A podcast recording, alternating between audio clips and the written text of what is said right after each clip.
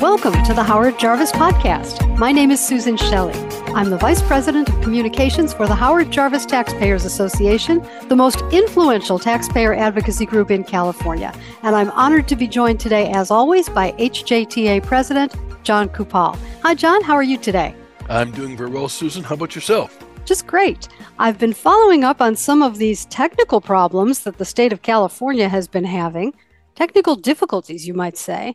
And even though it's been well documented that all of the technology problems that the state of California has undertaken have gone over budget, over schedule, and sometimes over the edge of a cliff, there's a proposal to take on an even bigger one. And I thought we should talk about that. This comes from State Senator Scott Wiener of San Francisco.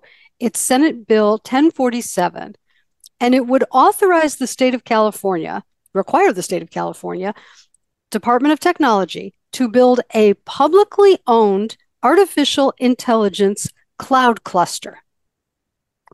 Yeah, I think the emphasis should be on the word cluster here. Um, this is uh, uh, California, the birthplace of high technology on the face of the planet, coming out of Silicon Valley, going back to the 50s.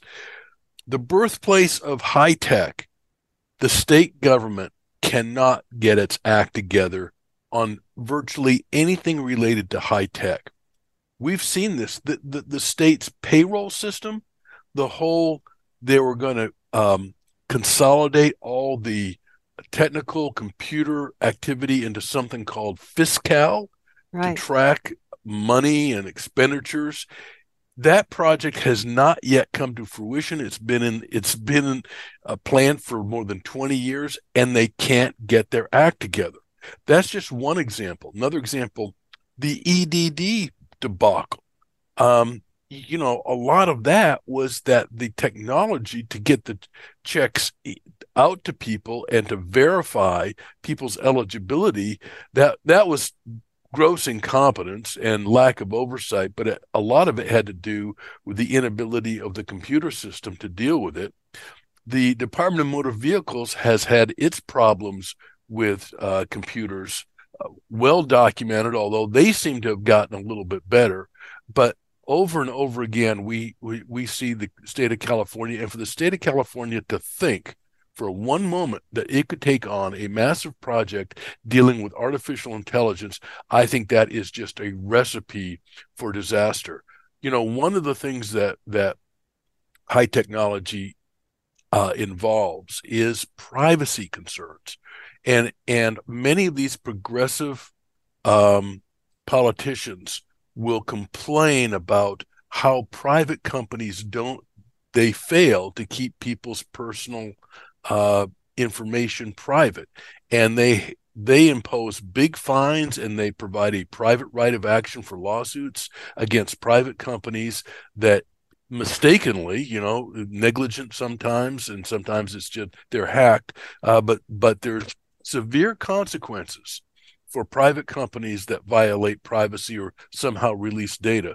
Well remember when the attorney general himself they claim inadvertently released data having to do with everyone who had a concealed weapons permit. Mm-hmm. Talk about important personal information. You know, that's the kind of information that criminals like. And of course, the attorney general fell all over himself. I apologize. But it was just the height of hypocrisy for these bureaucrats to to point the finger at private companies and say, you know, this is why government needs to get uh, into these areas more. No, that is absolutely wrong. Government should stick to essential governmental services and creating a cloud for AI is the last thing the state of California should be doing. Well, the other thing that, that it that this bill mandated is a bunch of regulations for all of the companies that are working on AI. And this is something that I don't know why the state of California alone should think it has to do because there's a task force in Washington and there's this is a global situation with artificial intelligence. And there are all kinds of legal questions about copyright and trademark and and you know what are they training these machines on? And are they imitating other people's works? And is that protected or not? And there's just a lot of national questions and international questions involved. So having California set up its own regulations and its own system seems to me to be just kind of an invitation to disaster. Well, not only that, it's highly uh, duplicative. Uh, and we see this with California a lot. A lot of states, you know, in something that's regulated by the federal government, the states generally stay out. I mean, the more conservative states say, okay, the federal government, things like OSHA, you know, that's a federal law. Yes, there's implementation at the at the local level, at the state level, but but then California seems to to really want to engage in one upsmanship over the federal government. If the federal government has a program, California kind of raises its hand and says, "We can regulate it even more than you can, federal government." Uh, I mean, it's just in the confusion for the private sector, not just businesses but individuals. You frequently get not only duplicative laws, but sometimes uh, conflicting laws. You've got a law at the federal level that conflicts with the state, and in theory, the federal level under the supremacy clause should should prevail. But sometimes it's not clear. Things like our rules on arbitration and stuff like that. Um, so you know, again, California. Uh, number one engages in too many things that it should not engage in secondly the things that it does engage in it doesn't do very well so that's that's the state we live in susan yes it's a state of confusion for sure well one of the people might listen to this and say oh well the howard jarvis taxpayers association they're always grousing that the money's not spent efficiently but you can look at the state auditor's website for verification of this because the Department of Technology, California's Department of Technology, has been on the high risk list since 2006. And then again since 2013 for two different things. One for not conducting oversight of technology projects in the state, and one for not securing the information in technology projects. And that's really serious. How many times have you gotten one of those letters saying you get one year of free credit monitoring because something was breached somewhere? Right. So even the companies that spend all the money in the world to try to get the best security have breaches. And the state of California, which is inept on its face, they're they're really messing it up. And they don't have to give you anything. They just give you a letter saying, Well, we did an investigation and it was not intentional. Okay. Yeah. Yeah, well, th- not thanks fixed. a lot. Yeah. You, you know, um, uh, uh, several years ago, there was an individual who was actually put in a high-ranking position for the implementation of Fiscal, and he wanted to talk to us. I'm not going to give you, give you the guy's name, but he asked for a meeting, and he came over to the offices of the Howard Jarvis Taxpayers Association, and he was hot as hot could be he was complaining that his hands were tied on anything, and he ended up quitting in disgust. And his this was the guy that was had a high ranking position for the implementation of fiscal fiscal, and he was beside himself saying these people who are, are ostensibly my bosses have no idea what they're doing and they don't give me the freedom to do what they told me they need need to do and it, uh, I Susan, I see this a lot. There are some really good people who work in government, and many of those people are extremely frustrated with the system and the dysfunction that is the state of California. It is very frustrating. You know, we saw this kind of on steroids during the COVID pandemic when everything was filtered through who's going to get the government contract. Right. And of course, that was all done under emergency rules. So, whatever transparency requirements would normally exist, blown away. And it was just it, it was just pay to play. It, it, you know, just over and over, you could just see people would donate large amounts and they would get contracts. Right. And it was really frustrating because uh, it went on for years. And then the governor did not want to give up those emergency powers. And you could see on the behested payments page, the FPPC has to report to the public when these behested payments reports come in. What's a behested payment? It means that an elected official, including the governor, asked somebody for money for a governmental or charitable purpose. And what's a governmental or charitable purpose? Well, in some cases, it was for informing the public about COVID or some such thing, or to, to do their lottery to give out prizes for vaccinations. That was, they got huge donations, but they're not donations made voluntarily where people step up and say, I'd like to help. What can I do? They're companies with business before the state, Right. or unions, or organizations, or nonprofits that have business before the state. And the governor calls and asks for the money. Now, he's got emergency powers. He can hurt your business very badly or help it. And he calls and says, I'd like you to make a donation to my inaugural committee or to this COVID information fund or to this nonprofit that's going to do something, something somewhere. How do you say no if you're running a company that's regulated by the state of California? If you're a utility, you're an oil company, how do you say no to these kinds of phone calls? Very difficult. And in fact, we've we hear this all the time now. The Howard Jarvis Taxpayers Association, as you know, Susan, is in a very unique situation as a true grassroots organization. Um, we are not vulnerable to that kind of political pressure. Our members uh, become members of this organization because they just want to know the truth. What what's going on? Where is my money being spent? How much am I being taxed? But you would be surprised, maybe you wouldn't be surprised, of the number of lobbyists that I talk to who sometimes have to play the game. You know, they give the money to the governor's projects, but they come to me and they say, man, you, you guys are lucky because you guys don't have to put up with this nonsense. I, I know of one industry in particular where the shakedowns are so transparent. Uh, and I asked this individual who heads this organization, it's a trade association, how do you stand that? And he goes, Well, my members need to do business in the state of California. We really don't have a choice. That is the, the this is the problem whenever government takes on more functions, because as government expands, so does the opportunity for corruption and shakedowns. The, the governments that do the least, do the minimum things that government needs to do, are the governments that are least likely to be corrupt. And I wish people realize this that that when you have these expansive government programs, you have people with a financial stake in the continuation and the operation of those programs. So, you know, uh, and California is probably the worst state in the union when it comes to this kind of problem.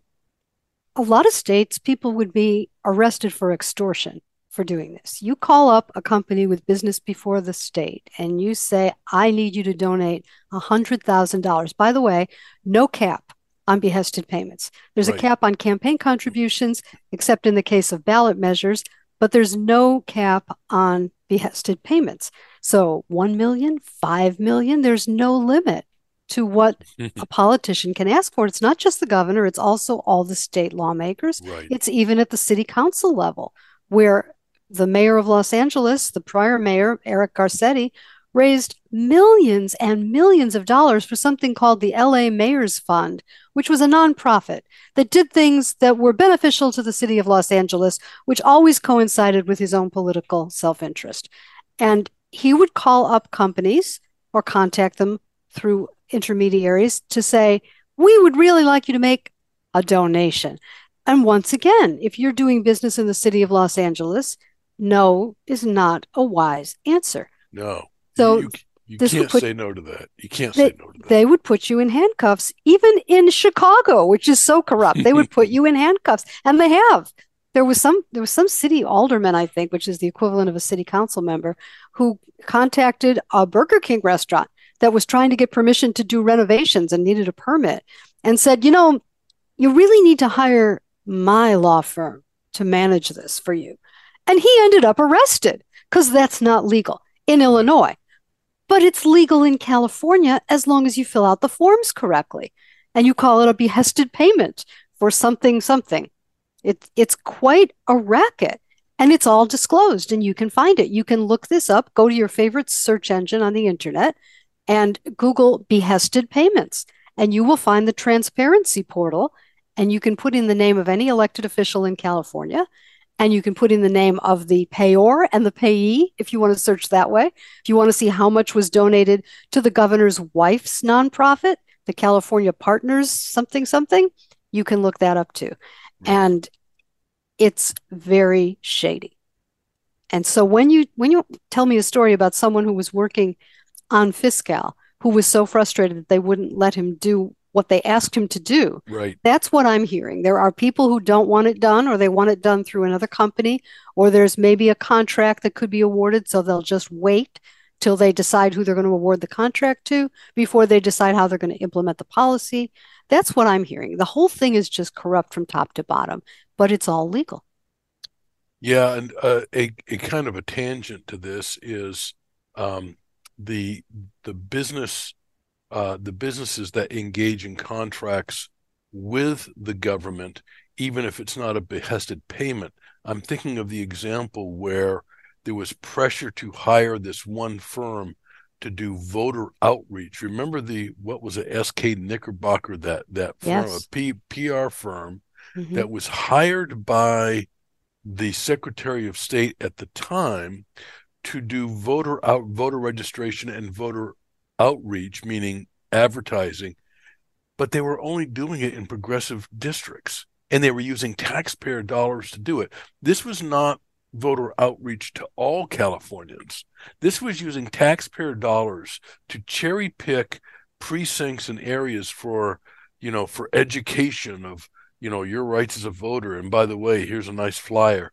Um, that was That's so true. bad that the controller of the state of California at the time refused to pay the bill until two about a year after the fact the the legislature ratified the contract and ordered the, the money to be paid but that whole that whole corrupt activity it it was so bad that even the Sacramento Bee reported on it as being just stinky as all get out. So this is again, people think that California has a reputation for clean government.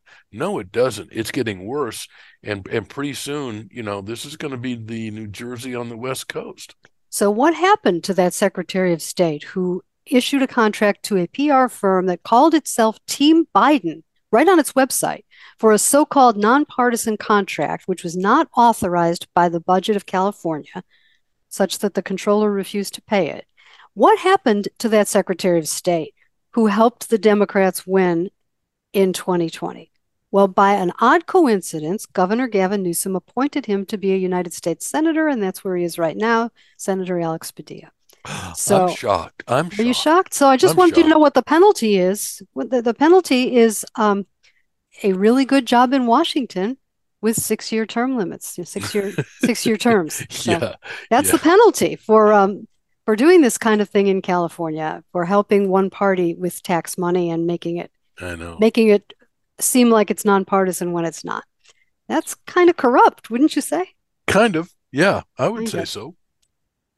Yeah. Well, you know, something else that's going on is we have Proposition 1 on the ballot. Now, this is sponsored by, quote, Governor Newsom's ballot measure committee. And this is another incident of unlimited donations because you can't limit the donations to a ballot measure committee under the various court decisions that control campaign finance law.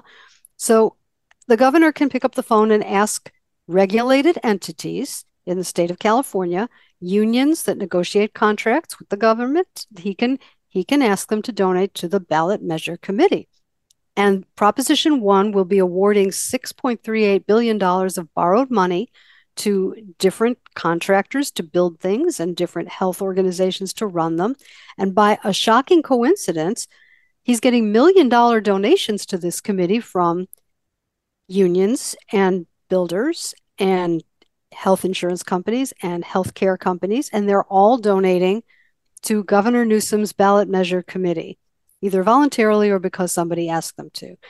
And if you're looking to get a contract for a big major expansion of mental health service care, behavioral health service care, and housing, I guess no would not be the right answer if they ask you for a million dollar donation. And so that's how the money's coming in for that. Yeah, irrespective of how, what bad policy it is, you know, when when this proposal was uh, first placed in the ballot, understand, and again, I'll just reiterate my very cynical view of Proposition One. It is under the guise of dealing with homelessness uh, and mental health, but the reality is, um, the governor has placed a lot of his political capital behind Proposition One And the reason is is because I believe he has his eyes on national office and he knows that there is one area where he is very vulnerable, and that is California's abysmal record in dealing with homelessness issues. And so I think he's kind of using this Prop 1 as cover. Um, it is so important to him. He told the legislature he did not want anything else on the March ballot because he wanted Prop 1 to be a standalone measure so he could spend his tens of millions of dollars pushing it over the finish line. Well, an inter- interesting thing is happening. Number one, this proposal was not particularly well thought out, and people are now coming around to realizing that there are several downsides to this. For example, you would think that some of the mental health advocates would be all on board. No, they're not, because under this proposal, they would lose a substantial amount of revenue that they currently get under the so called millionaires tax, Proposition 63. Plus, local governments that initially came on board and said, Yeah, it looks good to us, they started realizing that it it now requires built-in expenditures over time with no guarantee that they'll be reimbursed. So there's been a, I, I have sensed a sea change in the perception of Proposition One. People thinking, oh, people are going to love it. It's Gavin Newsom. He's got tons of money.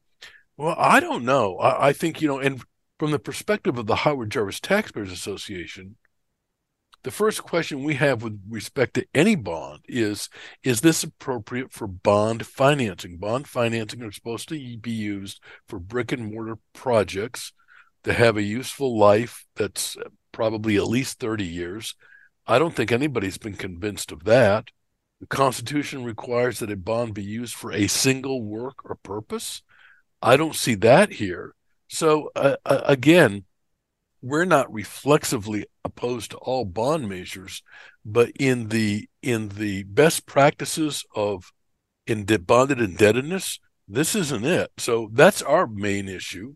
The mental health advocates have their issue, and local governments have their issue. So uh, now, the opposition, Susan, unless I'm missing something, I don't think they have any money to run a campaign, and the governor has, you know, governor has all the money in the world that he can spend.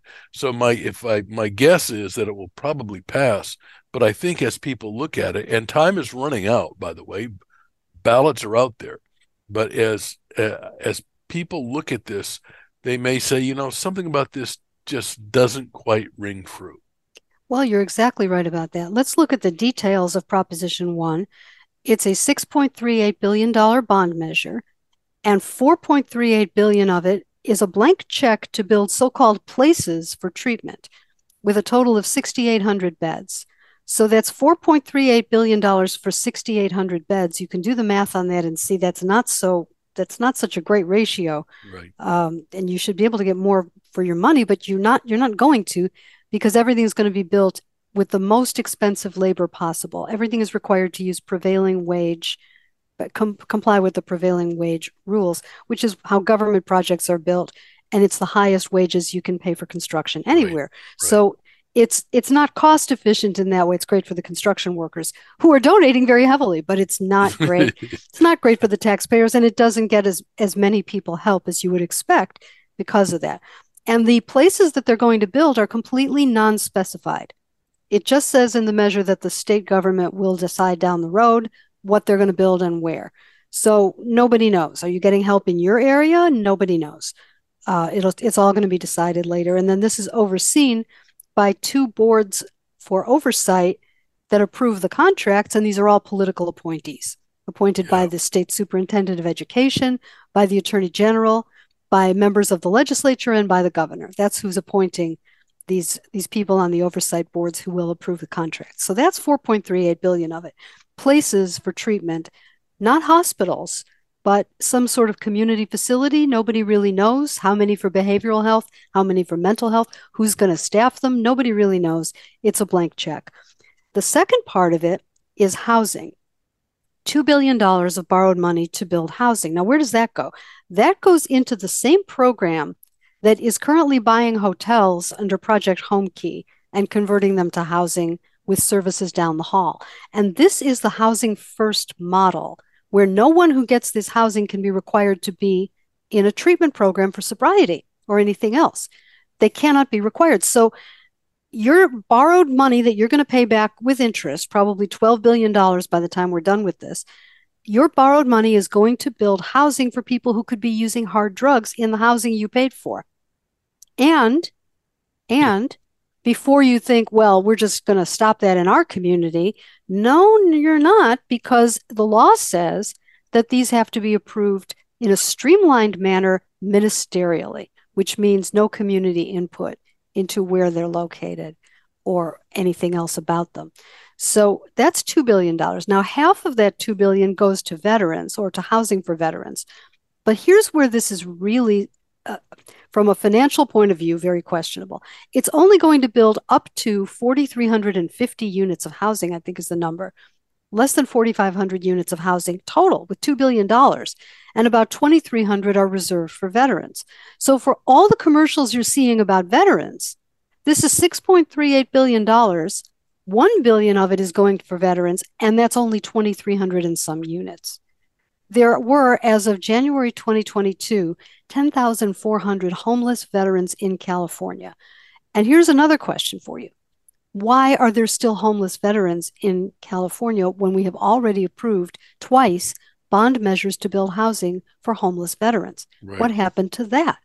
There's no accountability on this. It's just what looks good in the commercial. Aha, window dressing veterans or window dressing firefighters or window dressing whatever's polling well that week. And they put that in, it dominates the advertising and it tricks people. Now, the worst part of Proposition 1 is yet to come. It takes, as you mentioned, the money from the Mental Health Services Act, which was Prop 63 in 2004, I believe, the millionaire's tax, 1% on incomes above a million dollars to fund mental health services innovative and new at the county level, not just to replace what they were already spending, but additional mental health services. Well, first, the state doubles its take from that money. Under current law, the state gets 5%, the state would get 10%. Of the money the counties have left, Prop 1 requires them to spend 30% on housing instead of mental health services. Well, there's two problems with that. One is that the money is needed for mental health services, and they're going to be canceling programs without it. And the second part is they lose the federal matching funds. So you lose 30% right there. You would get federal matching funds on that 30% if you spend it on health care, mental health care, but not if you spend it on housing. So you lose that. And then, as you mentioned, who's going to pay to staff these facilities, these places that the government's going to build for treatment? Well, the counties have to do that, and there's no money for it. So they have to use their mental health services funding for that too. So what's going to happen here is they're going to have to cut programs or they're going to have to raise taxes. And that's very concerning to us. Yes, indeed. Another example of a bogus bond, we call them, like high speed rail and the, the California uh, Institute for Regenerative Medicine. I mean, and it's not just us. Look at some of these reports that you just referenced from the state auditor uh, and the LAO. Uh, there are there are credible reports out there showing that um, these bond measures do not promise what they delivered. And I think one another thing you wanted to talk about, Susan, was the lack of oversight for for many of these legislative programs. Yes, uh, Cal Matters did a really excellent story about a requirement from many in many pieces of legislation there's a requirement that agencies report back to the legislature about the effectiveness uh, kind of a, a progress report on these different programs. And there's a website that the legislature has to keep track of these reports. And when they went to the website they found that more than 70% of the 1118 reports due in the past year were not submitted to the office of legislative counsel that's according to a Cal Matters analysis of the records. And about half of those that were filed were late. And essentially, what Cal Matters was trying to find out, and a tip of the hat to the reporters who did this, Sameea Kamal and Jeremiah or Jeremia Kimelman. Excellent work in Cal Matters, and you can look that up at calmatters.org, I think it is. Yes, calmatters.org. Um, the legislature is kind of flying blind without knowing how some of these previous programs have performed. And in some cases, new lawmakers are coming in and they're introducing new legislation to do the same thing over again without even knowing that there's already a program doing that because there's no reporting on how it's going. And Cal Matters checked with the governor's office, with the legislature's office, and and some with some of the agencies. And it it the, you know the story is they're just not really following up on the effectiveness of anything they've already put in place from the legislature. You know, this is the difference between a state like Texas and California. In Texas, when a new program is adopted, when there's a piece of legislation creating a new program, they are required to establish metrics by which that program will be judged either a success or failure. And if that program does not meet those metrics, the program goes away.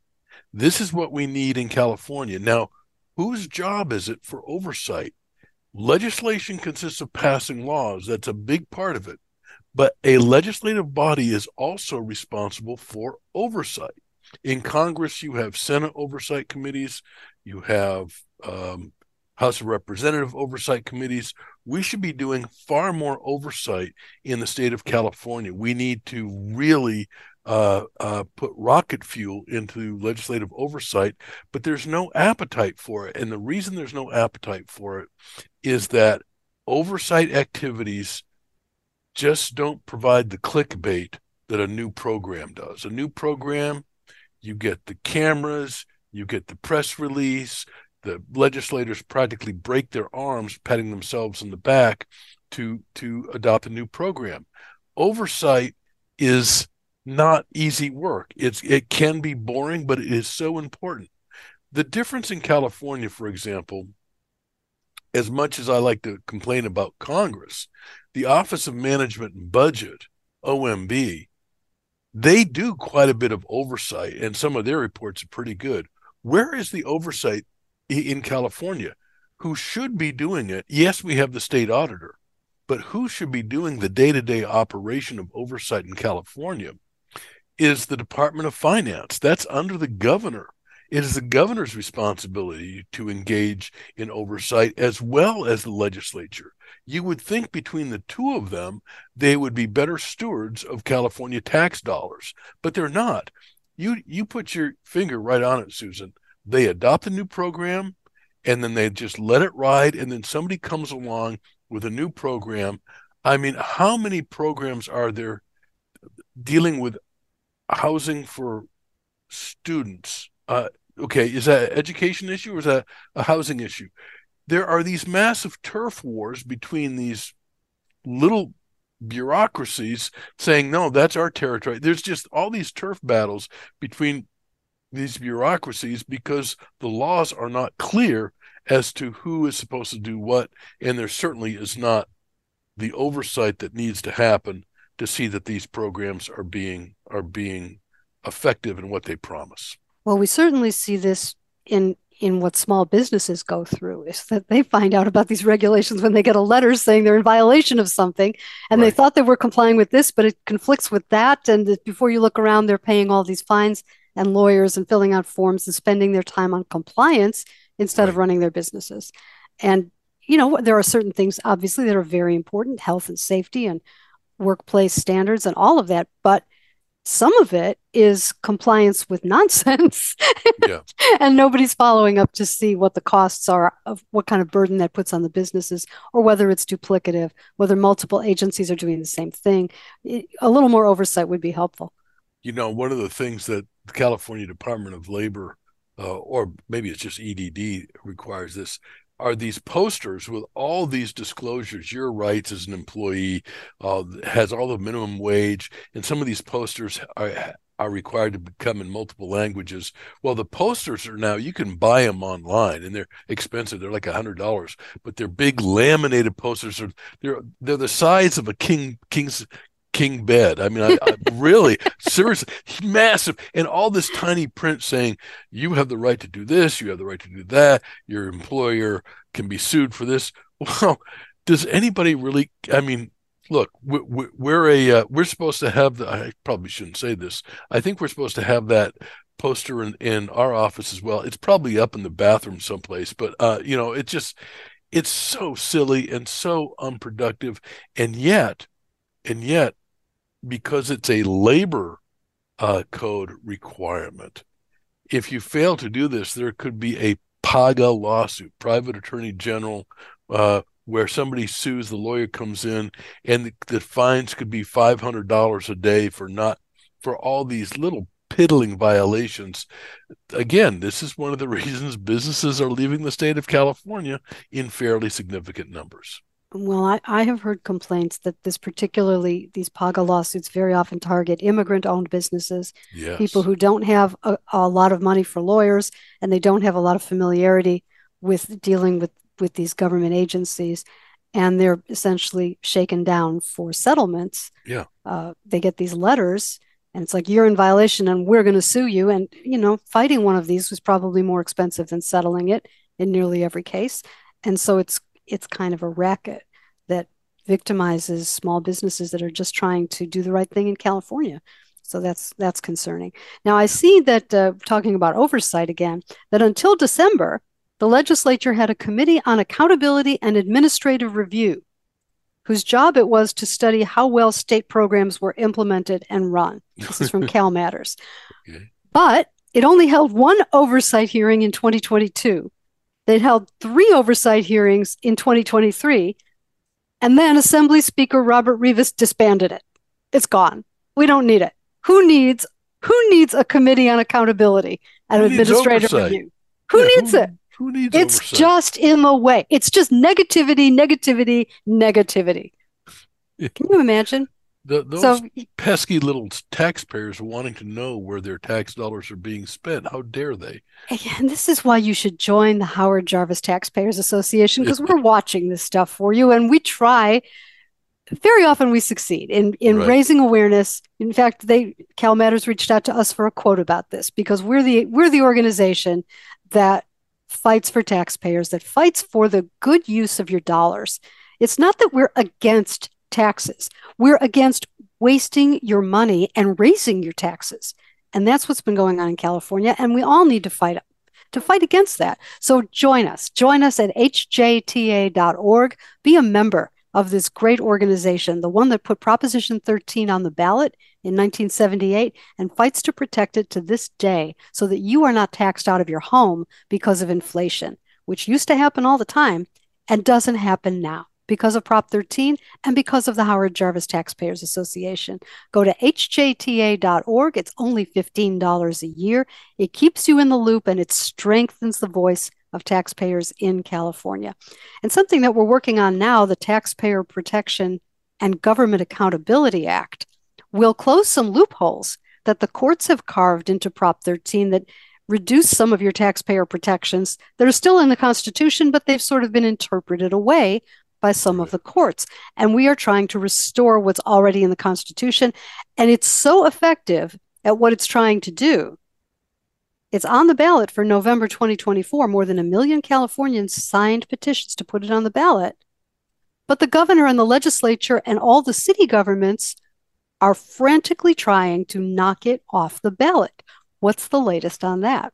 Well, like they say, the uh, the governor and the legislature filed a lawsuit directly in the California Supreme Court seeking to take the Taxpayer Protection Act off the ballot. As you just said, it is a duly qualified initiative. It has got all the signatures. It's been filed. The Secretary of State says it's on the ballot, and the governor comes in and the legislature comes in and says, no, no, we think it should be taken off the ballot because it it, it is an illegal revision of the Constitution, not just an amendment. Well, a revision is like a wholesale rewriting of the Constitution, and that's not what the Taxpayer Protection Act. In fact, as in terms of sheer impact, the Taxpayer Protection Act, in closing some loopholes, is less impactful than Proposition 13 itself was. Prop 13 dramatically reduced taxes. And yet, the court back in 1978 rejected the argument that Prop 13 itself was a revision of the Constitution. The arguments being asserted by the governor and the legislature and all their tax and spend allies are very, very weak. And um, we have responded. Uh, I'm one of the attorneys of record. We have many attorneys who have helped with this. We just finished uh, filing our response to all the uh, public sector labor briefs uh, last week, and so we're we're feeling pretty good about the merits. Uh, the question is always how how swayed will the court be by politics? Now, maybe I'm a little naive, but I am hopeful that the court, seeing how weak the arguments are being asserted against the Taxpayer Protection Act, are so weak that they will reject the lawsuit. But you're right, Susan.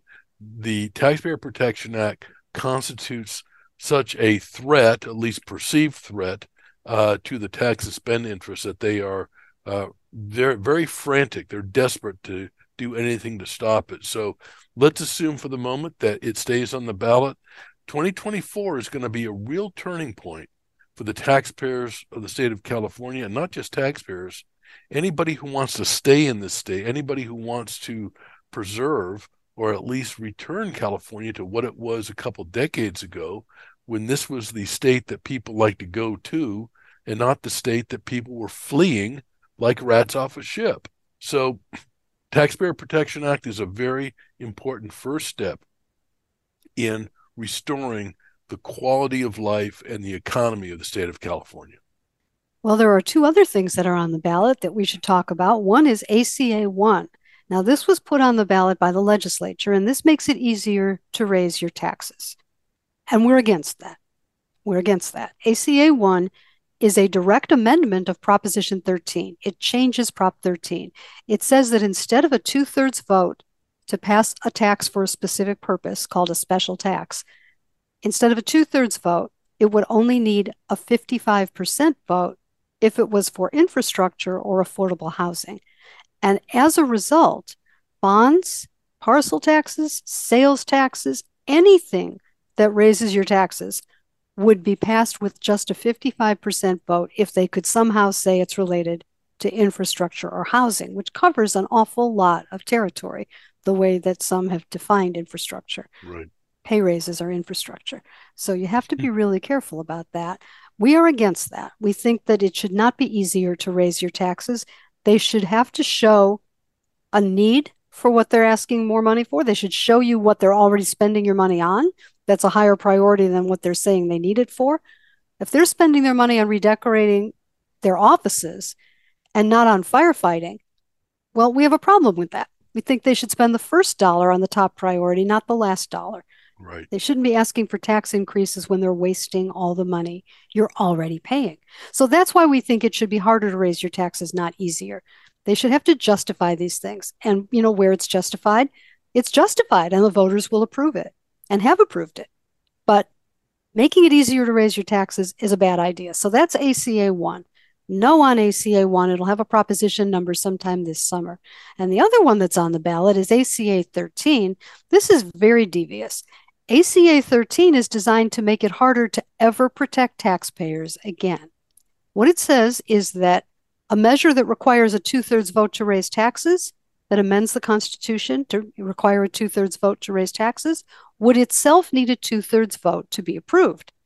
Now, since 1849, the handwritten Constitution of the state of California, every constitutional amendment has needed a simple majority of the electorate to pass until now. Because if ACA 13 is passed, then every time you want to protect taxpayers by requiring a two thirds vote for bonds or a two thirds vote for sales tax increases, every time it would need a two thirds vote to pass that amendment. So it would be very, very difficult. Even Prop 13 didn't get a two thirds vote. It got 64.7, I think. Right. It got close. Yeah. But it didn't get 66.7. So it wouldn't have passed. And that's the point. They are trying to make sure that we can never protect taxpayers again through the initiative process. Right. That's very malicious, and dangerous. So no on ACA 13. No, and we'll we will get the proposition numbers later, but but ACA 13 is di- directly targeted toward the Taxpayer Protection Act because the Taxpayer Protection Act has the provision restoring the two thirds vote for local special taxes. And their argument is, well, that should require a two thirds vote in order to pass. Well, they are they are intentionally trying to conflate the vote threshold at the local level with the state level. And Susan, you just said that when it comes to amending the Constitution, all amendments have always required a simple majority vote. That's not to say that the people should not be able to enact a constitutional provision providing for stronger protections at the local level. So, this conflating between statewide requirements and local requirements is the the confusion is intentional. My, my reaction to this is I think the voters will look at this assuming it still stays on the ballot, because quite frankly, it can be withdrawn well before the November election. But let's let's assume it stays on the ballot. I think voters will look at that, and they will they they will ask, okay, what is it you're trying to do? You're trying to make it harder to tax. You're trying to make it harder to change the Constitution, but only for one purpose that doesn't make any sense. And I think it's too clever by half. The rule with initiatives is if it takes you more than a minute to explain it, it's not likely going to pass. The Taxpayer Protection Act is easy to explain. It closes the loopholes in Proposition 13 and provides extra protection for taxpayers in terms of transparency and accountability, period, end of discussion. People understand that. We've seen the polling on that and people like it. So I think this is what this this is really the stark difference between this gamesmanship embodied in ACA 13 and something straightforward like the Taxpayer Protection Act. Well, we are all about making it harder to raise your taxes and protecting taxpayers. So right. we are against anything that makes it easier to raise your taxes and stops us from protecting taxpayers. It's pretty simple to me. So all you have to do is go to hjta.org, sign up for the free email alerts. We will keep you posted on everything related to the election as it approaches in November and right now in the March election. You can get the endorsements from the Howard Jarvis Taxpayers Association PAC, the Political Action Committee, at hjta.org. Just click endorsements, you'll see it. And you can get all the endorsements from the PAC for all the races in California in which they've made a recommendation. And also, you can see the recommendation on Proposition 1, which is vote no on Proposition 1. Right. Bad for taxpayers, bad for everybody. No on Proposition 1. And that's going to do it for us today. I'm Susan Shelley, Vice President of Communications for the Howard Jarvis Taxpayers Association. For Jon Coupal, President of HJTA, thank you for being with us, and we'll see you next time. Take care, everyone.